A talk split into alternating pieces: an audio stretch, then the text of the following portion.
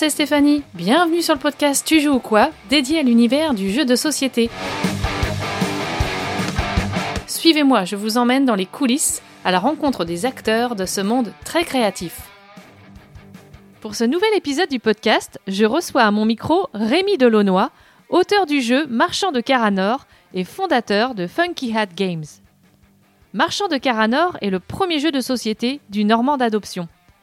Après deux années de développement et une campagne de financement réussie sur Kickstarter, le jeu de gestion, d'aventure et de négociation devrait arriver en boutique avant la fin de l'année.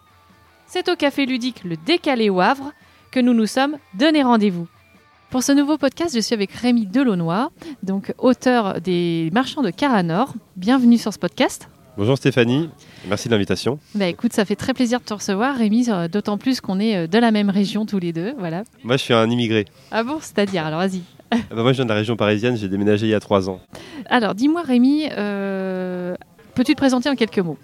Alors bonjour, du coup je m'appelle Rémi, je suis l'auteur euh, éditeur des- du jeu des, Les Marchands de Caranor. Euh, donc je vais commencer en tant qu'auteur et j'ai décidé d'éditer moi-même euh, le jeu via une campagne de financement participatif. Donc euh, bah, les marchands de Caranor, comme le nom l'indique, les joueurs vont euh, incarner des marchands dans le monde euh, médiéval fantastique de Caranor. Alors le but du jeu, ça va pas être aller d- d'abattre des dragons, mais ça va être faire du business. Euh, et donc c'est un jeu qui va mélanger aventure et gestion de ressources, dans le sens où nous sommes des marchands. On va devoir euh, ouvrir des commerces dans les grandes villes, euh, s'acheter des villas, enfin voilà. On va faire plein de choses un petit peu marchandes avec des ressources et de l'argent. Mais on va également avoir un côté aventure parce que euh, la carte, en fait le plateau de jeu c'est la carte du monde de Caranor. Donc on va se déplacer euh, aux quatre coins du monde de Caranor. On va pouvoir aller à la rencontre des habitants qui vont nous donner des quêtes, un petit peu comme dans un jeu vidéo. Alors ça va être des quêtes de marchands, on va devoir livrer des ressources, euh, organiser des ventes aux enchères, corrompre des élus locaux, enfin tout ce que peut faire un marchand. Mais à chaque fois il y a toujours un petit texte narratif qui va nous mettre un petit peu dans l'ambiance du jeu. Pareil, chaque marchand a un petit background. Euh, il y aura un, fils de marin, il y aura un enfant d'aristocrate euh, qui commencera avec plus d'argent au départ, il y aura un hors-la-loi, enfin voilà. Il y a tout un petit côté narratif qui viendra agrémenter le côté, gestion de ressources. Et euh, l'originalité du jeu se retrouve dans le fait que la première règle, lorsqu'on ouvre les règles, c'est tout est négociable entre les joueurs. Voilà, le prix des ressources n'est pas fixé par le jeu, il est fixé par le besoin des joueurs, et ce sera au plus malin, au, plus, au meilleur négociant euh, bah, qui va réussir à sortir son épingle du jeu pour vendre ses ressources plus cher que les autres. Donc il va y avoir aussi de la tchatch en final. Exactement, exactement, beaucoup d'interactions. Beaucoup d'interactions. Parce que donc tu peux me rappeler combien de joueurs, euh, combien de temps à peu près et quel euh, niveau de jeu? Oui, alors du coup, les règles sont assez accessibles, je dirais à niveau initié, voire familial. Euh, on peut jouer de, bah, le jeu se joue de 2 à 6 joueurs. Euh, alors comme la règle de base et tout est négociable à deux joueurs, il y a quand même un marché qui est fixé par le jeu où le prix des ressources est fixé par le jeu. Par contre, à partir de 3 à 6 joueurs, ça va être les joueurs qui vont négocier avec les autres joueurs. Et, euh, on est sur une durée entre 1 heure, 1 heure et quart. On peut aller jusqu'à 1 heure et demie à 6 joueurs. Alors, est-ce que tu peux me parler de, comment est née cette idée et euh, comment tu t'es lancé dans cette aventure en fait Parce que c'est ton premier jeu. Donc voilà, comment comment c'est parti tout ça? Alors, euh, bon, je dirais le confinement. Euh, alors, quand j'étais petit, avec mes amis, on aimait beaucoup euh, changer les règles des jeux. Alors, à l'époque, quand on avait 12 ans, on pensait à les améliorer, j'imagine pas, mais en tout cas, on s'amusait beaucoup. à- par exemple, dans Catan, on ajoutait des armées voilà, pour aller euh, détruire les colonies des autres.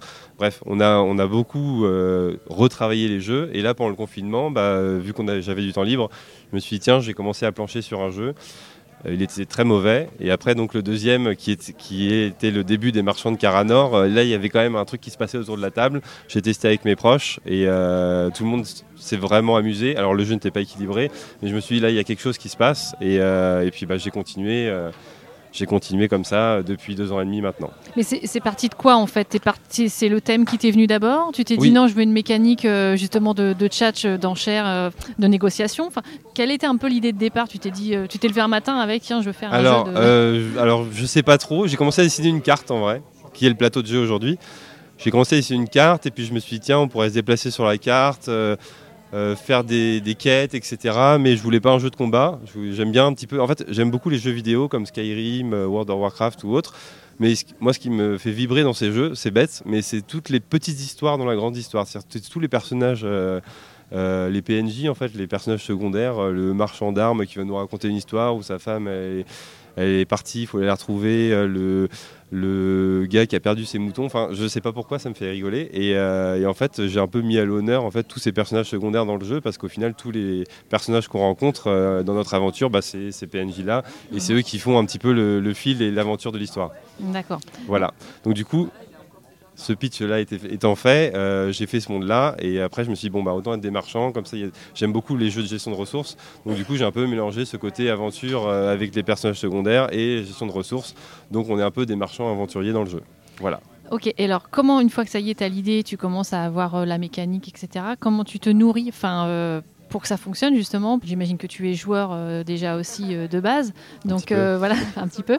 Mais tu te dis voilà, je m'inspire de tel univers ou c'est telle mécanique, je veux absolument qu'elle soit dedans. comment comment tu as fait évoluer tout ça? Bonne question. c'est une très bonne question. Je suis joueur de jeux de société, mais pas. Je suis joueur de jeux de société plus que, que beaucoup de gens, mais pas non plus. J'ai pas, j'ai pas 100 jeux chez moi.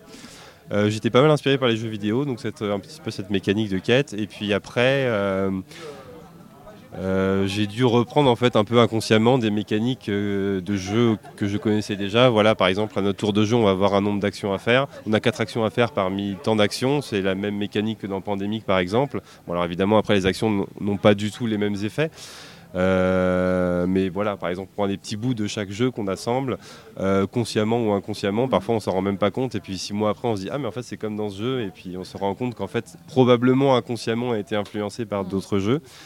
Et euh, ce qui est vachement important, ce qui est très important, c'est regarder les gens jouer en fait. Il faut faire les gens, jouer des gens et en fait quand ils s'amusent, quand il n'y a pas de temps mort, c'est qu'il y a quelque chose qui est bien, il faut le conserver et quand les gens euh, ils s'ennuient, quand ça marche pas, ça se voit, les gens le disent et c'est là où il faut changer. Et en fait j'étais vraiment, j'ai vraiment fait évoluer mon jeu en fonction des retours. Mmh.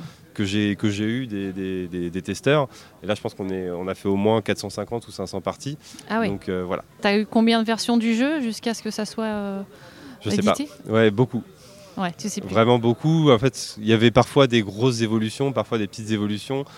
Euh, je pense qu'on a dû faire au moins euh, une, je sais pas, il y a au moins 50 versions du jeu. Après, c'est également mon premier jeu, donc euh, je pense qu'après, une fois qu'on a fait 5-6 jeux, on sait plus où on va. Pour le premier jeu, il faut tester, expérimenter, recommencer. Les retours des gens sont toujours bons. Il y a par exemple, il y a un, truc qui est très drôle, c'est qu'il y a une des mécaniques dans le jeu qui est le marché noir. Donc Lorsqu'on fait des quêtes auprès de gens peu recommandables, on va avoir des quêtes du marché noir qui nous permettent d'aller piller par exemple les commerces des autres joueurs. Donc voilà, il y a des interactions positives avec le commerce et parfois négatives quand on mhm. passe du mauvais côté de la barrière. Et euh, ça, c'était une idée qui a été suggérée par un des testeurs. Alors, euh, évidemment, il n'a pas euh, lui-même créé la mécanique, mais il a dit ah, ce serait marrant quand les personnes prennent la mer d'engager des pirates pour pour leur piquer de l'argent par exemple. Mm. Euh, et, à ce moment-là, je me suis dit, tiens, c'est vrai que ce serait drôle. Et euh, en fait, de cette carte est né carrément un paquet de cartes où on peut faire plein de coups fourrés aux autres joueurs. Et c'est grâce à un testeur en fait que ça a été intégré dans le jeu. Tu as creusé l'idée et puis voilà, ça t'a inspiré. C'est ça, voilà. Ouais. Et euh, du coup, tu as testé comment en fait avec des potes ou après justement, il fallait trouver aussi des gens que tu ne connais pas. là, ici, on est au café Le Décalé, au Havre, café ludique. tu es venu plusieurs fois aussi présenter le jeu, je crois. Je t'ai croisé quand même plusieurs fois sur des festivals donc, quel est un peu ce parcours? Alors, euh, pour moi, il y avait la phase 1, c'est euh, les proches et les amis. Donc, euh, vraiment, ceux qui. On n'a pas peur de, de, leur faire tester. donc, ça, c'était la phase 1 où vraiment le jeu n'avait. L'étincelle était là, mais c'était pas du tout équilibré, ça n'avait aucun sens au niveau mécanique. Après, la phase 2, quand ça commence à devenir sérieux, on va dans les barrageux, on va dans les petits festivals. Il y a toujours des, des proto-zones, en fait, des zones où on peut tester les prototypes des auteurs, et c'est très sympa. Et euh, il y a toujours des, belles découvertes. Euh, et, donc ça c'est un petit peu la phase 2 et puis après la phase 3 on s'inscrit à des concours de prototypes, on va dans des festivals plus importants euh, où parfois il faut être sélectionné et là on commence à avoir un jeu solide qui tourne et, derrière l'édition. Alors justement tu parles de, petits concours ou autres, tu as fait je crois les jeux de demain pardon à Paris Ludique, c'est ça? C'est ça. Donc ça c'était quand? Tu peux le... C'était en juillet de l'année dernière, enfin juillet 2022. Ok. Euh, ça, voilà, c'est un concours de prototypes. Donc, il y a eu 20 sélectionnés parmi 300 candidatures. Et après, donc, on avait eu la chance d'être à Paris Ludique, donc le gros festival qui est à Paris. Début juillet. Début juillet, exactement, et euh, qui accueille 20 000 personnes. Et, euh, donc, bah, on a eu l'occasion de présenter notre prototype. Donc, après, il y a eu un concours qui se joue au vote du public, donc on n'a pas gagné. Mais euh, déjà, d'être dans les 20 parmi les 300, c'était déjà, une belle super. victoire. Et puis là, pour le coup, tu as eu des vrais retours aussi. et là, on a eu des vrais retours, et vu qu'il y a beaucoup de gens qui viennent, on a eu beaucoup de retours également, donc c'est intéressant. Mm. Alors là, on, est déjà arrivé assez loin dans, dans le développement, mais tu, as été euh, tout seul ou au bout d'un moment il a fallu aussi trouver euh, des illustrateurs? Enfin, comment tu as travaillé euh, après pour faire évoluer le jeu? Alors, on pas tout seul, j'imagine. On était deux. Enfin, l'idée vient de moi. Et après, il y a Tanguy, donc c'est un ami, mais il est aussi graphiste. Tant mieux. Ça, ça aide. Exactement. franchement, qui a rejoint l'aventure assez rapidement, au bout de 4-5 mois. Euh, parce que ça lui le jeu lui, plaisait aussi.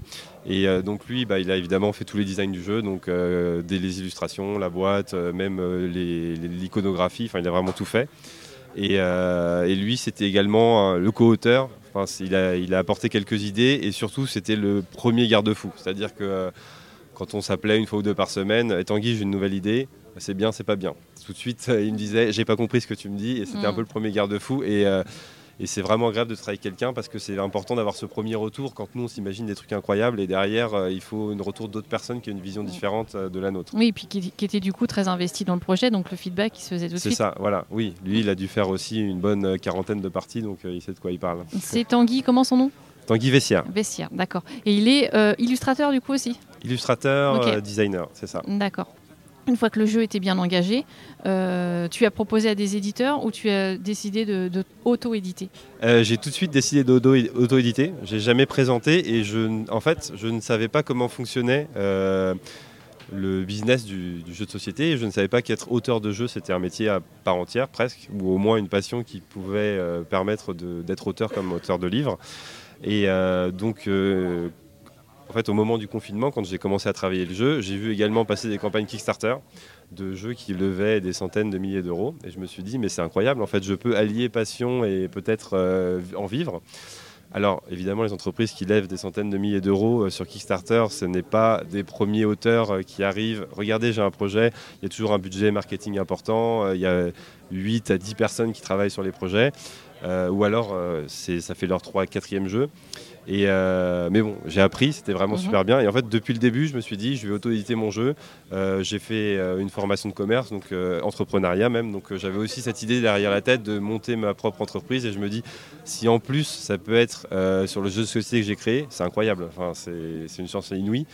Et donc du coup, bah, je me suis lancé tout de suite dans l'auto-édition. J'ai même pas réfléchi à le présenter à un éditeur parce qu'en plus, je savais même pas que c'était vraiment possible. D'accord. Ouais, il n'y avait pas forcément euh, cette, euh, cette, idée d'aller d'aller présenter ses jeux, son jeu. Exactement. Euh, se vendre quoi en fait. C'est ça. Mm. donc c'est Funky Hat Games.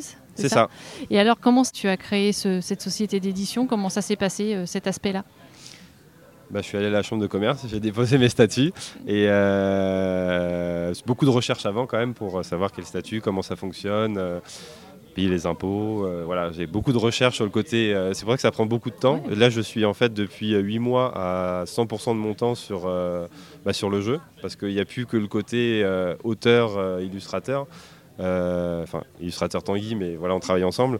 Euh, il y a le côté euh, business derrière, donc il faut faire la communication, il faut partager sur les réseaux sociaux, il faut s'assurer qu'on paye la TVA, il faut aller faire des devis pour faire fabriquer le jeu, il faut aller euh, trouver un distributeur pour qu'après le jeu soit peut-être disponible en boutique demain dans les boutiques en France. Enfin, voilà, oui, c'est ce qui est compliqué, c'est que finalement c'est plein de métiers et plein de casquettes. Ouais, et c'est génial, c'est trop bien. Franchement, c'est non et tu kiffes ah, J'adore, franchement.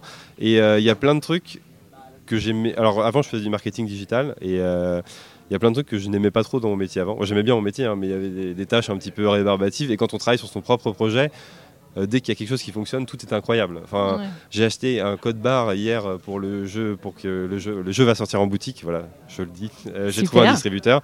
J'ai acheté un code barre, mais j'étais super content d'avoir acheté un code barre, alors que c'est nul, mais j'étais super content. Mais non, mais là c'est, enfin voilà, c'est l'aboutissement parce que bon là on arrive, euh, ça y est, à la distribution. Tu viens de me dire, ok, mais il y, a tout l'aspect Kickstarter quand même avant. Oui. parce que effectivement, bah, fallait lever des fonds pour pouvoir mener le projet au bout. Raconte-moi un peu cette histoire de Kickstarter quand même. Tu l'avais lancé quand et euh, combien de temps et pour arriver à 170 contributeurs, quelque chose comme ça? Un peu plus maintenant? Euh, Un petit peu plus, maintenant un peu plus, ouais. oui. Mais euh, alors en gros, au début, je pensais vraiment que c'était facile que les gens allaient venir de même. Et je pensais qu'en 5 mois, j'allais lancer mon Kickstarter et que le jeu sortait dans l'année. C'est énormément de travail, c'est énormément de communication, c'est énormément de déjà de travail sur le jeu et puis surtout de Enfin, les, gens ne vont pas naturellement savoir que, ton jeu sort. Donc c'est en fait ça a été deux ans de faire des festivals, d'en parler, de faire tester, de, faire des posts sur les réseaux sociaux, etc. Et euh, du coup on a lancé la campagne Kickstarter finalement en novembre 2022, donc de l'année dernière. Et euh, donc campagne qui a duré un mois. Euh, on a, il y a eu 175 contributeurs sur la, sur la campagne, on avait 13 500 euros. Et euh, bon, depuis, il y a eu d'autres précommandes qui sont arrivées et euh, ça nous a permis de, bah, de, enfin, ça va nous permettre là, à partir du 15 mai, on va fabriquer le jeu en Europe, en Pologne, et donc ça va nous permis de bah, mettre la, le premier billet pour pouvoir euh, faire fabriquer les jeux et donc bah, les livrer au mois de juillet à tous ceux qui l'ont précommandé. Voilà, donc là on est sur pour l'instant la livraison aux bakers qui est prévue pour, pour l'été, hein, c'est ça? Pour l'été. D'accord. On avait annoncé juillet et euh, on tiendra juillet. Eh ben, c'est super. Enfin, c'est pas fait, mais on tient. Oh, l'été en tout cas. Au pire, ce sera le, 10 août, mais voilà, ce sera cet été. Ok. Donc là, effectivement, ça, c'est encore une autre phase. Une fois que le Kickstarter euh, est, fini, euh, il y a aussi la phase de recherche de bah, comment on peut produire. Donc, Exactement. Donc ça aussi, ça a été une découverte, j'imagine, pour toi, ce boulot-là? C'est ça. Alors, il faut faire cette phase avant de lancer son Kickstarter, évidemment, pour savoir combien le jeu va nous coûter, pour savoir à quel prix on va le vendre. Mais, euh, mais oui, c'était une découverte. J'ai fait des devis partout. Euh, alors, moi, j'avais la volonté de le faire en Europe. J'ai essayé de le faire en France et euh, j'avoue que c'est assez compliqué. en, fait, en fait, il faut avoir l'idée. Il y a des imprimeurs qui le font en France très bien, mais il faut pas avoir un, il faut avoir le matériel adapté aux usines en France. Donc, c'est-à-dire pas trop de pions, beaucoup de cartes, enfin principalement des cartes en fait, qui commencent à les tokens un petit peu c'est plus compliqué de le faire en France. Il faut penser son matériel avant. Donc voilà, j'ai pas pu le faire en France. Je le ferai quand même en Europe. Mhm. Euh, et, oui, ça a été énormément de découvertes. Sur, il y a tellement de choses à savoir sur la fabrication parce que c'est, en fait, c'est de l'industrie finalement. Euh, derrière, c'est des machines qui vont couper les, plateaux, les cartes. Et euh, il y a beaucoup de choses à savoir sur la colorimétrie, sur comment optimiser les machines d'impression. Et, ça, bon, après, évidemment, les personnes qui travaillent dans les usines nous, nous, nous aident beaucoup.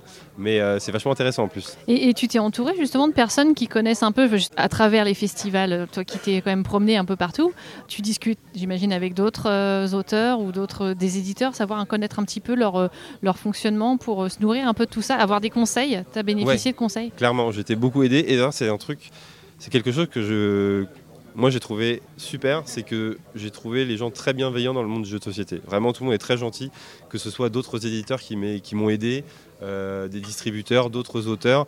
Il y a, il y a moi, moi, j'ai jamais ressenti la compétition. Bon, après, peut-être aussi à un petit niveau pour le moment, mais j'ai vraiment jamais ressenti la compétition. On est toujours bienvenu, tout le monde s'entraide, euh, que ce soit sur le design du jeu ou sur le côté business. Euh, franchement, c'est un plaisir à chaque fois de rencontrer des gens et de partager. Mmh, oui, j'imagine que c'est hyper enrichissant pour le coup. Ouais, clairement. Donc là, tu fais plus que ça en fait maintenant. Là, je fais plus que ça pour le. D'accord. Ouais, donc c'est devenu un, ton boulot à plein temps. C'est ça. Ok. Et donc là, on en est où sur la phase de production euh, Tu disais? Donc euh, normalement la fabrication euh, commence le 15 mai, euh, ça dure entre 4 et 8 semaines suivant les quantités si la, production se fonctionne bien. Et comme c'est fabriqué en Europe, les jeux mettront moins d'une semaine à arriver en France, donc les gens seront livrés assez rapidement. donc ça c'est ça c'est cool. C'est vrai que c'est un avantage aussi quand on voit les, frais de port aussi pour se faire livrer de loin, de très très loin parfois. Après les frais de fabrication sont beaucoup plus chers en Europe, mais voilà mais le ratio était peut-être vite fait aussi. Euh, c'est ça. Ouais. Tu me parlais tout à l'heure de, distribution. On peut, on peut évoquer ça un petit peu Comment euh, euh, aujourd'hui, à combien d'exemplaires tu, peux, tu, fabriques ton jeu? Tout n'est pas signé encore, donc j'espère que ce que je, dis sera valide demain. On va faire fabriquer 1500 exemplaires du jeu, donc ça paraît beaucoup, mais en fait c'est très peu comparé à certains jeux qu'on trouve dans, le marché, mais c'est quand même pas mal. Donc ils seront fabriqués en Pologne et euh, donc les, 200, on a quasiment à 240 euh, personnes qui ont précommandé le jeu. Les précommandes sont ouvertes jusqu'au 15 mai d'ailleurs, jusqu'au dernier moment, juste le jour avant la fabrication. Et, euh, et donc bah, on va livrer donc, toutes les précommandes au mois de juillet. Euh, on va faire un petit peu le tour des festivals euh, en été et puis début septembre. Et il y aura une sortie boutique euh, qui sera prévue avant Noël, j'espère fin septembre, début octobre. Ah, donc ok, ça peut être quelque chose à glisser sous le sapin, du coup. Ah, bah, bien sûr, l'idée c'est que ça sorte avant Noël en boutique. Et, la suite, c'est forcément de la com, c'est quoi? Alors comme c'est la première fois, je ne peux pas parler d'expérience. je vais dire ce que j'imagine que ce sera. Bah, Principalement, ce sera beaucoup de com, euh, faire le tour des festivals, parce que déjà, c'est trop bien de voir les gens jouer à son jeu. Et en plus, euh, bah, ça permet de, faire de la communication, et au moins les gens jouent vraiment au jeu. Euh, beaucoup de sensibilisation des boutiques, leur parler que le jeu arrive pour qu'ils puissent le commander s'ils le souhaitent. Et, puis derrière, bah, commencer un second jeu. Parce que en fait, là par exemple, c'était mon premier jeu et j'ai découvert énormément, donc j'ai mis plus de deux ans à le sortir mais euh, il y a quand même une phase assez grande de, bah, de, commencer à créer un jeu, le tester, le retester, le sous-tester, euh, faire des devis pour après le faire fabriquer, en parler, etc. Donc euh, il faut en fait vraiment commencer les jeux qui suivront en amont. Donc mm. ça va être commencer un second jeu. Alors commencer un second jeu, c'est-à-dire en tant qu'auteur, tu as déjà des idées, tu travailles déjà sur des protos ou aussi en éditeur? Enfin les deux? Ça je ne sais pas. Alors en tant qu'auteur, ça c'est sûr. Ouais, as déjà des... enfin, tu travailles déjà sur des, des choses idées, mais je me suis freiné parce que je voulais. Euh, en fait, la phase, vraiment la phase où on pense qu'on a fini et la phase où on a vraiment fini, elle est très longue. Elle est moins fun qu'au début. Euh, le, vraiment le travail de finaliser le jeu, de tout relire 50 fois, de vérifier qu'il n'y a pas d'erreur. Euh, surtout que j'ai quand même pas mal de textes sur mes cartes parce qu'il y a un petit côté rencontre narrative, donc vraiment que tout colle, ça prend énormément de temps. Euh, euh, et, ça, ce travail, j'ai voulu le faire en priorité. Et après, on verra pour euh, s'amuser, recommencer, enfin s'amuser, repartir dans le côté fun et refaire un nouveau jeu. Mais j'ai envie d'abord de finir celui-là bien et après commencer un nouveau cet été. Et puis j'imagine que dans la, dans, la, tête, ça prend beaucoup de place. Donc pour, la, pour avoir de la place pour créer autre chose, c'est compliqué. Ouais, et puis ça prend du temps et clairement. Mais tu as déjà des idées Ouais. Ça fuse quand même Bah ouais, et puis faire un jeu, en fait, ça donne des idées et ah tiens si je faisais cette mécanique ah non ça irait bien dans un autre jeu bon on verra plus tard mais évidemment en fait faire un jeu ça donne 10 000 idées qui mm. donnent envie d'en faire d'autres donc là réellement tu t'es pris au jeu c'est ça exactement et franchement euh, oui je m'attendais pas à arriver là mais là j'aimerais vraiment continuer dedans parce que c'est très sympa, tout le monde est très sympa et on fait des rencontres euh, comme aujourd'hui. Mais c'est vrai que ouais, c'est ça, c'est vraiment aussi les rencontres, on voit bien. Et, euh, y a, il faut aussi quand même pas mal de culot. J'imagine que ça fait partie des, compétences qu'il faut avoir parce que, par exemple, Festival de Cannes, tu t'es retrouvé aussi à devoir euh, faire ta place pour aller au off là. C'était rigolo. Tu t'es dit bon bah je viens avec mon proto, j'ai pas de place, mais bon si j'en trouve une, je m'installe. C'est ça. ouais. et puis au final j'ai trouvé une place et et puis en fait, on a, j'ai rentré plein de gens sympas, euh, des, chaînes YouTube qui vont parler de mon jeu. Euh, en fait, finalement, petit à petit, quand on se dit allez, je me lance, je le fais vraiment, bah, il y a plein de gens qui sont là pour nous aider et ça, c'est top.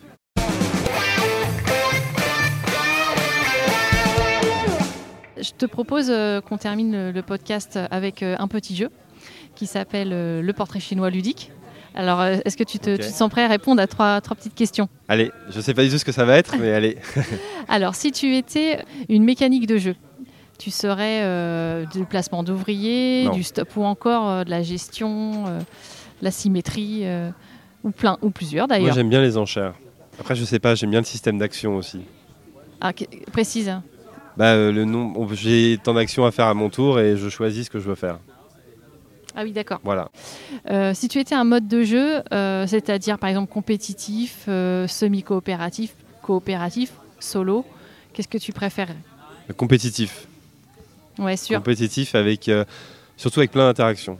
On peut faire des coups fourrés aux autres, ça fait, c'est, très drôle, j'aime beaucoup.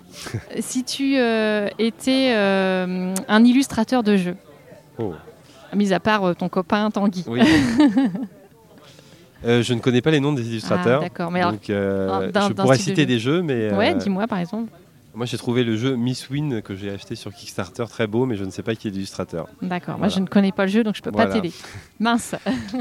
Et si tu étais un, univers de jeux de société, autre que l'univers médiéval de peut-être des marchands de Caranor Je sais pas, tous les univers sont bien en vrai.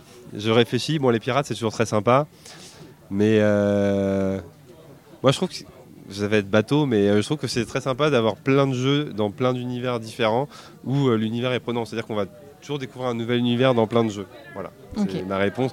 Euh, par exemple, j'ai trouvé Dig Your Way Out, où on est en prison, enfin on doit s'échapper d'un sous-sol. C'est un univers qui n'est pas commun, mais c'est trop cool en fait d'avoir des univers en fait complètement nouveau à chaque fois. Je, trouve ça super. Donc pas forcément un univers en particulier, mais un différent à chaque fois, ce serait trop bien. D'accord, pour avoir justement de la surprise à chaque fois. Exactement. Ouais. Et faire voyager un peu quelque oui, part. Oui, c'est ça. Ok, alors si tu me pouvais me conseiller un quelqu'un qui pourrait venir euh, à mon podcast, être interviewé, est-ce qu'il y a quelqu'un que tu aimerais bien entendre? Eh ben, je crois qu'ils sont déjà passés, mais je suis pas sûr. Euh, les auteurs de Nekojima Oui, sont ouais, déjà passés. ils sont déjà passés, Ah, ouais, ouais, ils sont cool.